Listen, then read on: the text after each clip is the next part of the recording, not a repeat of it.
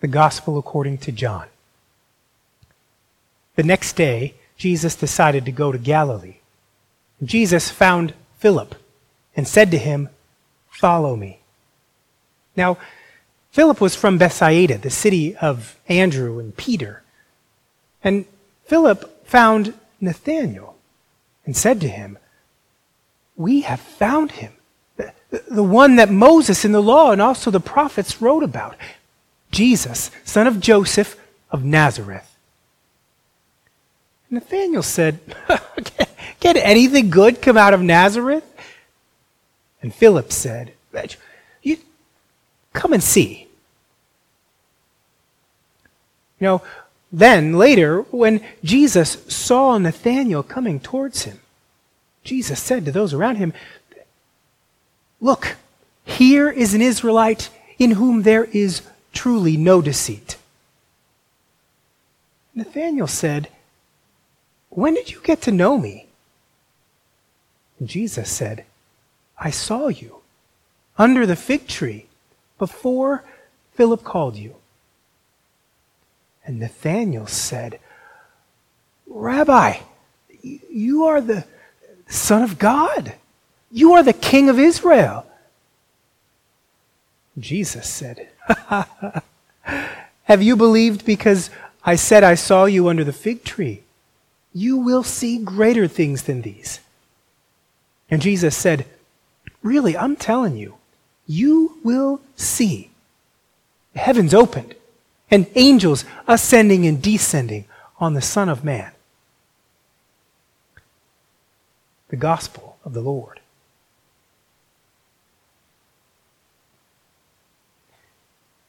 We just got to see with Nathanael, who had a, a mystical experience.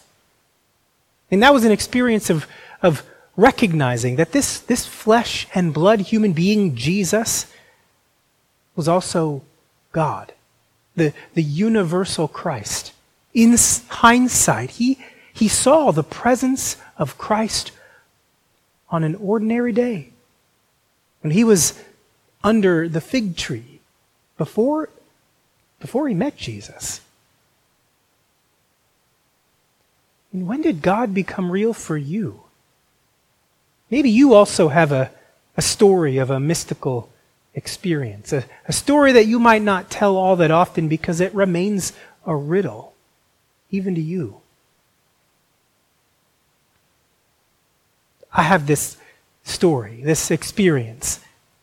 You know, when I was, I was in college, there was, there was this, this day.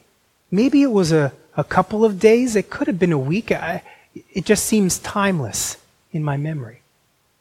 But when it was like everything was just on fire or a light or there was there was a presence a feeling of wholeness a, an ease in being joyful and loving and I, I, even now i'm struggling for words to describe this experience. Now, I wouldn't go and get any feelings of jealousy or anything like that. I mean, it may very well be that God gave me this experience because of my weakness.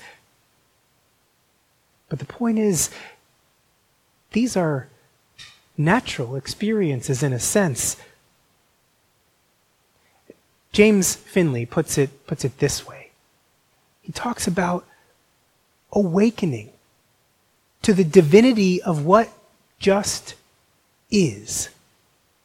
You hear that? The, the divinity of what just is. Just the the this moment, just right now, as it is. Maybe you in your pajamas watching the TV or, or whatever. This, it breaks through. This fire, this, uh, feeling, this, what can we call it but the presence of Christ?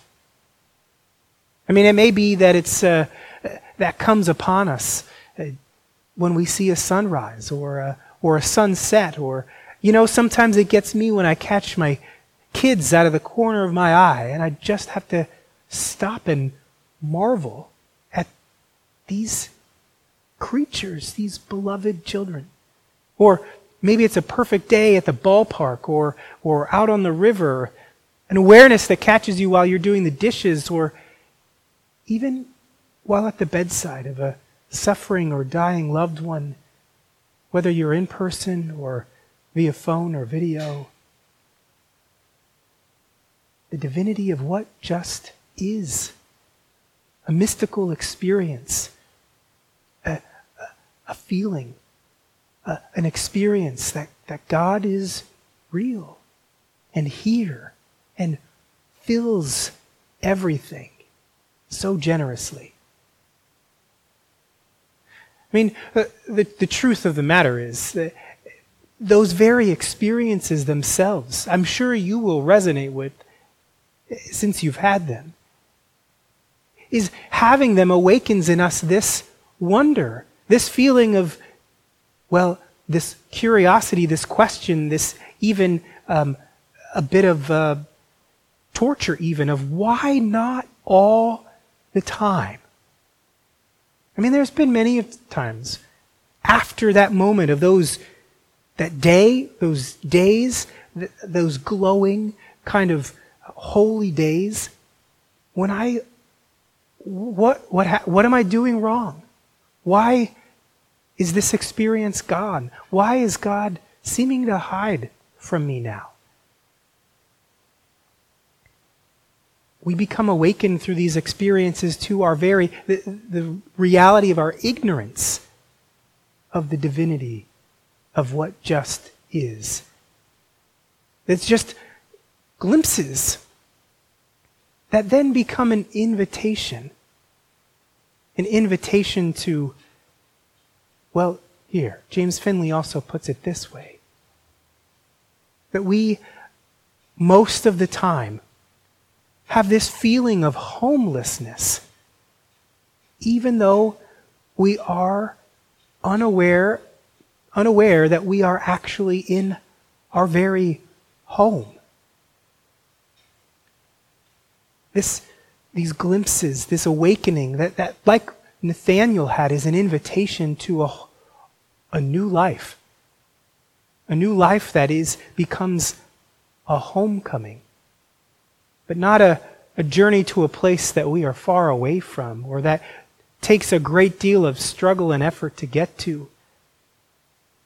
A homecoming to the home that we are already in, in the presence of God right now. You know, those glimpses for me, those mystical experiences, absolutely invited me on a path where these kinds of awakenings seem to be fostered by walking outside, often with water, maybe pausing by a stream, walking to the river. It's the Bible sometimes, wordless prayer. That's what it was.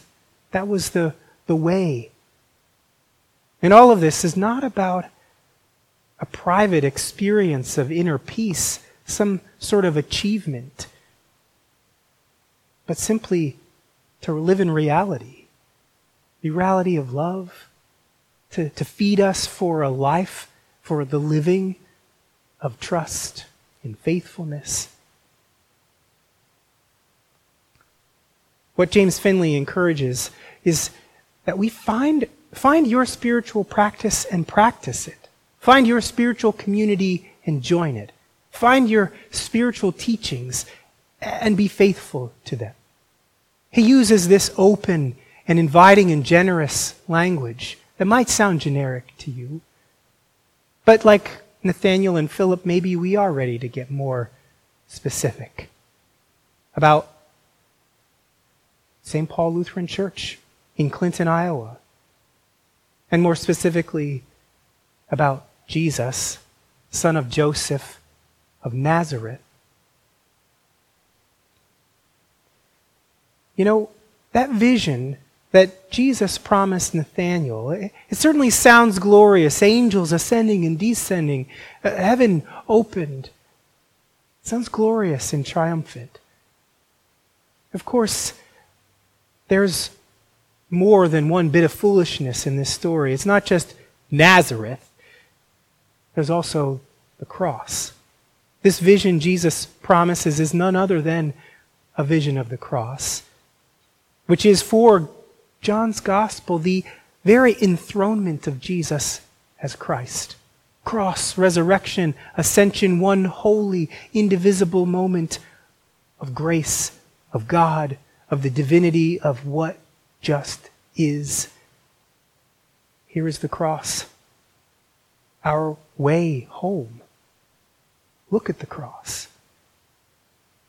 I mean, this cross is an invitation for us to look again at our daily, ordinary life. Not to try to flee from it or transcend it somehow. It's especially an invitation to look deeply at the very ignorance that James Finley talks about, at the distractions, our, our fears and addictions, the resistance within us to love, whatever that is, keeps us from the divinity of what just is. And there we discover it's a fear. A fear of the intimate presence of such deep love an avoidance of the vulnerability that such love invites from us, and with it the loss of our illusions of control and self sufficiency and self image. The cross. The way home is, is not fighting the ignorance not seeking to rise above it or distance ourselves from it or prove to everyone, including ourselves, that that's not us. The way home is this vision of the cross, is looking at our own selves. You know, letting, letting this feeling of homelessness, letting it teach us about ourselves about the universal condition of creation. Let it teach us to be humble and to be grateful, to, to allow God's loving will to be done in our very bodies, whether we suffer or whether we succeed. Take up the cross and follow. Come and see. It's the same invitation. You know, one of, one of the people who was important to my journey, this home, homecoming journey, Father Frank, he, he said, take up the cross and follow. You know what? The cross very often is our very own selves with our frailties and our ignorance of the divinity of what just is. But as we carry ourselves, as we carry others, we realize that we are not just a burden.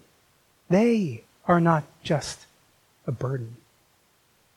But miraculously, generously, also the glorious presence of Christ in our midst. Thanks be to God.